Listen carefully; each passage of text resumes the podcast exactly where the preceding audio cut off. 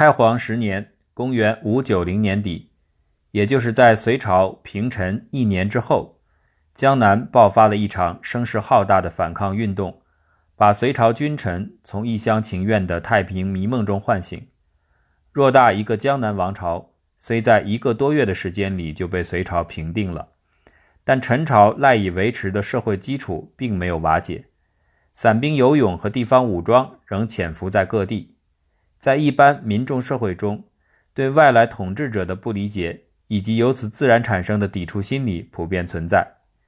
健康陷落之后，地方上的零星反抗已经表明，把江南融入北方社会将是一条布满荆棘和陷阱的道路。江南最为富庶的梧州地区，在健康被攻破后，立即推萧燕为主进行抵抗。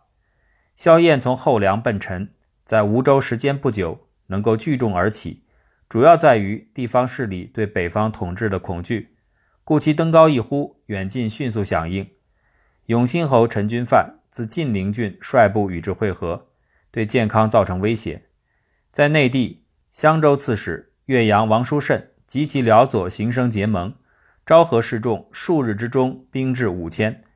衡阳太守樊通。武州刺史乌居业皆请赴难，但最后寡不敌众，被杨素派出的重兵镇压。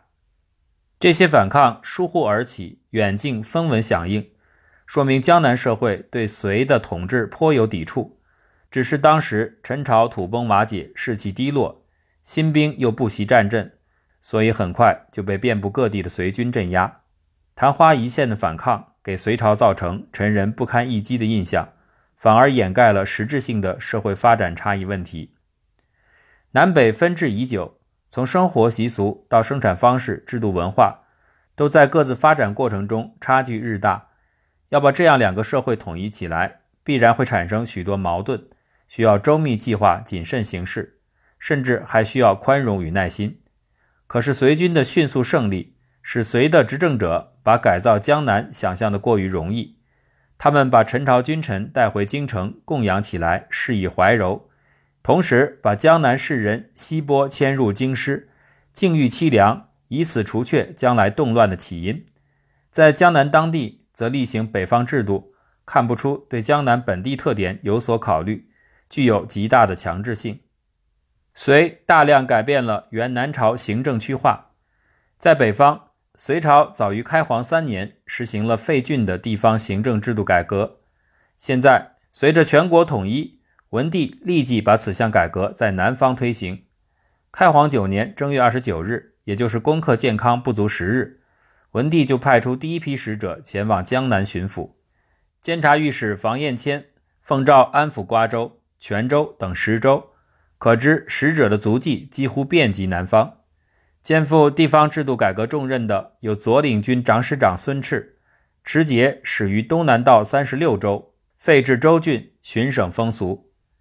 根据北方实行的地方制度，南方的郡也基本予以废除，同时还废省合并一些州和县，有些区划则予以调整更名，并增设一些州县。地方制度的改革固然必要，但操之过急。则对于盘根错节的门阀士族利益打击过大，普通百姓一时也难以适应。更何况有些变动纯粹是为了加强对江南统治，例如将南朝古都荡平还更，以及扬州、南豫州、梧州等中心地带进行行政建制的改变，都带有浓厚的征服性色彩，自然引起人们情绪的反感。隋基本撤换掉了南方地方长官，平陈之后。原陈朝上层地方官员不是被押往北方，就是被废黜在家，罕有留任者，而代之以隋任命的官员。这些新任官员无一例外的为北方人。这种局面直到隋炀帝时才逐步有所改变。显而易见，文帝对江南地方人士的安排也完全是征服式的。隋对乡村的改变，推行户籍制度，触动极深。隋攻克建康后，立即宣布置五百家为乡，正一人；百家为里，长一人。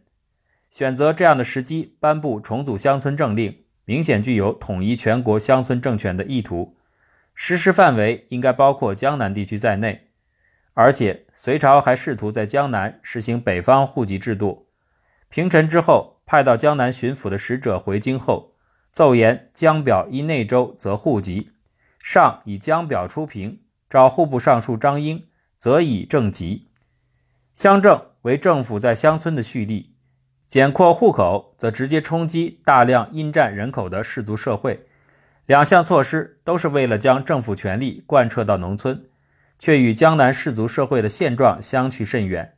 真正强制推行起来，势必激起激烈的反抗。意识形态方面的冲突也极为明显。文帝大量倡导孝治，并以儒家所谓父义、母慈、兄友弟恭、子孝等五教来贯彻宣传。这些纲常伦理并非泛泛空言。苏威曾将五教具体化，责成地方官每年进行检查处罚。现在苏威又将这一套搬到江南。强制灌输，令吾长幼细使送五教，威加以反比之词，百姓皆怨。隋朝大力贯彻的儒家伦常，不是要巩固世家大族的统治，恰恰相反，是要导孝为忠，提高中央集权，削弱豪族势力，与江南士族的意识形态直接冲突。隋在江南推行的，不仅是中央集权化的统治，而且是具有浓厚征服色彩的高压统治。企图从根本上动摇氏族垄断乡村的社会基础面貌，用北方农耕社会的模式改造江南，谋求政治上的统一。但是在推行政策时，确实存在无视江南社会特性与历史背景的倾向。唐朝及其后的历史学家都敏锐指出，江表自东晋以来刑法舒缓，士族凌驾寒族，平陈之后，牧民者皆更变之。苏威复作五教。使民无长幼悉诵之，市民皆怨。上述措施的后果很快显现出来。开皇十年年底，看似平静的江南，街头巷尾的人们相互探寻，流传着隋朝要将他们都迁往北方去的消息。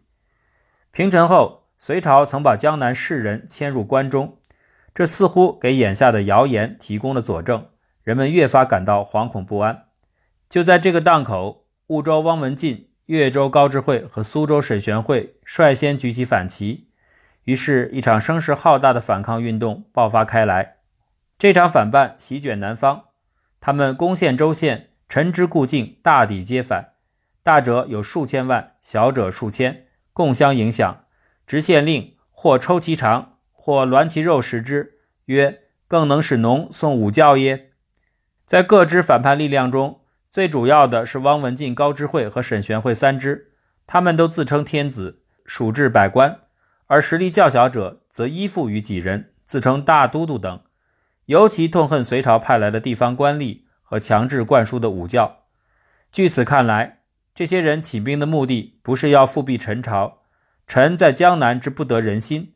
在韩擒虎渡江时，江南父老素闻其威信。来谒军门，昼夜不绝的情况得到充分的表现，所以如此众多居民参加的反抗，不能视为对陈的怀旧，而是对隋朝统治的不满。叛军首领的个人情况已经基本无从考索，仅能知道一鳞半爪，如高智慧、汪文进等作乱江南，庐江豪杰亦举兵响应。泉州人王国庆，安南豪族也，杀刺史刘宏，巨州为乱，诸王贼皆归之。由此可推测，这些人中的大多数为乡村豪族，当可成立。反叛被镇压之后，杨素家有报亨者善属文，因位者攻草隶，并江南士人因高智慧莫为家奴，可为佐证。正因如此，所以他们具有很大的乡间势力和号召力，能够呼啸而起，得到广泛支持。以高智慧为例，其党徒往往屯聚，保头西洞。使万岁镇压高智慧时，率众两千自东阳别道而进，欲领越海，攻陷西洞，不可胜数。前后七百余战，转斗千余里。由此不难看出，高智慧部署的基础是遍布各地的村落、屋堡之类的组织，故使万岁及两千军众就能长驱深入。但每前进一步，都要经过战斗。这场遍及南方的反抗，基本上属于豪族领导的。反对隋朝外来统治的斗争，目的在于维持南方既有的生活方式和社会形态。江南如此大规模的反抗，是文帝始料未及。消息传来，他冷静判断形势，丝毫不敢大意。十一月，他做出一个正确决断，派遣刚刚回京、升任内史令的杨素率大军出征。杨素是隋朝最具谋略也最为冷酷的军事家，派遣他前往江南镇压，并为他配属崔洪度、史万岁、来护尔等骁将，表明文帝对江南乱世的重视。决意以迅雷不及掩耳之势迅速扑灭，不使蔓延成势。杨素率水军出扬子津，克京口，破晋陵，发动强大攻势。刚开始战事颇为顺利，经过几场苦战，击溃大股叛军抵抗，扭转了江南局势。但是，正如前面所述，南方反叛区域极广，响应者众多，所以杨素军队不久就像陷入泥潭一般。必须与敌军逐个西动进行争夺。他亲自率领的部队在击破温州沈孝彻之后，挺进天台，逐补夷易寇，前后百余战。其部将史万岁亦是前后七百余战，转战千余里，艰难向南推进。在江浙地区，隋固然取得进展，但是南方情况却相当糟糕。泉州王国庆围攻泉州百余日，杀刺史刘洪，占领州城。番禺彝人王仲宣聚众造反，岭南首领多响应之，遂引兵进攻广州。广州总管韦光勒兵出战，为刘石所中，战死军中。显然，一味进行军事镇压，并非长久良策。文帝又做出一项部署，任命并州总管晋王广率师增援江南，仍任扬州总管，调秦王俊回任并州总管。晋王广曾是平陈统帅。又娶后梁公主为妃，与江南关系颇深，派他回至江南，表明文帝在此期间对江南政策已有所反思，并着手进行战略调整，一即注意统治江南的策略，修正以往过急的高压政策，采取怀柔手段。这些政策性修正可从具体事例反映出来。晋王广到达江都后，双管齐下，一方面加强军事进攻。命令行军总管郭衍率精兵万人屯京口，与叛军接战，大破之，乘胜进，讨东阳、永嘉、宣城、伊佘诸洞，皆平之。另一方面，则招降纳叛，进行招安。陆之命是吴郡富春人，陈灭后废黜在家。晋王广镇江都，以及三吴之望，诏令讽喻反者。知命税下贼十七城，得其渠帅陈正绪、萧思行等三百余人。此后，杨素再度出动，由海路入泉州，大破王国庆，又其捕斩高知惠，这才大致平定江南反叛。杨素也因功取代苏威，升任尚书右仆射。苏威被免任在开皇十二年七月，杨素则继任在同年十二月。由此推断，江南反抗大致坚持到这一年的年中，一计至少持续了一年半以上。此时，江南人口约为六十万户。亦有三十余万人参加此次反抗，不难想象当年战事之激烈。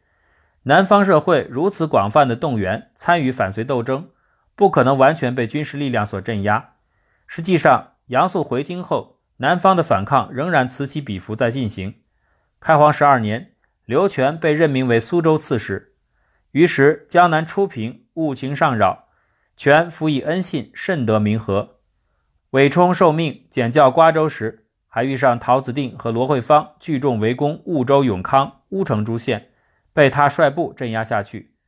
所以杨素回京，仅表明大规模的军事行动告一段落。此后，江南大局仍由晋王广主持，随府政策占了上风。岭南的势力典型反映出文帝态度上的变化。陈朝一灭亡，文帝立即命令韦光进军西南。其实，岭南诸郡共尊显夫人为圣母。保境据守，而臣豫章太守孙登也退据南康，阻断韦光进路。后来晋王广令陈后主致书显夫人，使之归随，韦光得以进入广州，说谕岭南，诸州皆定。一年后，番禺夷王仲宣起兵，杀总管韦光。其造反的原因主要就是在于隋朝的高压政策。后来隋变更策略，夷越西动渠帅前后对比道。前时总管皆以兵威相胁，今者乃以守教相遇，吾辈岂可为乎？即可证明这一点。王仲宣造反，岭南首领多起而响应，但冼夫人却支持隋朝。他派遣其孙冯盎统军出击，与文帝派来增援的裴矩会师，共同讨平王仲宣。冼夫人披甲骑马，护卫裴矩巡抚株洲。各地首领都前来参谒。值得注意的是，文帝授予裴矩便宜行事，使他能惩治属其渠帅为刺史、县令，即环抱上大月，命生殿劳苦之。由于裴矩让当地首领还令统其部落，故领表遂定。而且文帝还因显夫人拥随立功，册封她为乔国夫人。得以开乔国夫人幕府，至长史以下官署，及印章，听发部落六州兵马，若有积极便宜行事。同时还封其孙冯盎为高州刺史，任用当地人，甚至允许地方属置官员。这与隋朝人事任免权尽归中央的基本原则大相径庭，是文帝专门针对南方社会而采取的特殊政策。显然，席卷南方的反抗运动。使文帝深刻认识到南北社会的巨大差异，开始承认江南社会的独特性，在维护政令统一的前提下，适当做出让步，允许南方地区在一定程度上保持其原有的方式，甚至组织形态，容忍多样性的存在。由于贯彻怀柔政策，文帝还约束和制裁中央派往南方官吏的不法行为。潘州总管赵纳为官贪虐，致使李辽多有王叛。显夫人专门遣长史给文帝上封事，论安抚之道，列述赵纳罪状。文帝得报，法办赵纳，并下敕委托显夫人招魏王叛。隋炀帝时代，文帝的怀柔政策得到继承并有所发展，江南地位大大提高。在怀柔政策下，江南社会的特质在相当程度得到保存。隋朝在北方实行的政令制度。例如，与江南社会生产方式相去甚远的均田制，看不到有在南方实施的迹象和证据。江南的这场反抗及其对隋朝江南政策转变的影响，使隋朝在严厉的集权统治之下，首次体现出对意志社会的宽容。能够形成这种结果，从客观上来说，是江南反抗运动体现出的深厚社会基础所致；而从主观上来说，是文帝在平陈之后威望隆重。以及由此建立的政治信心使然。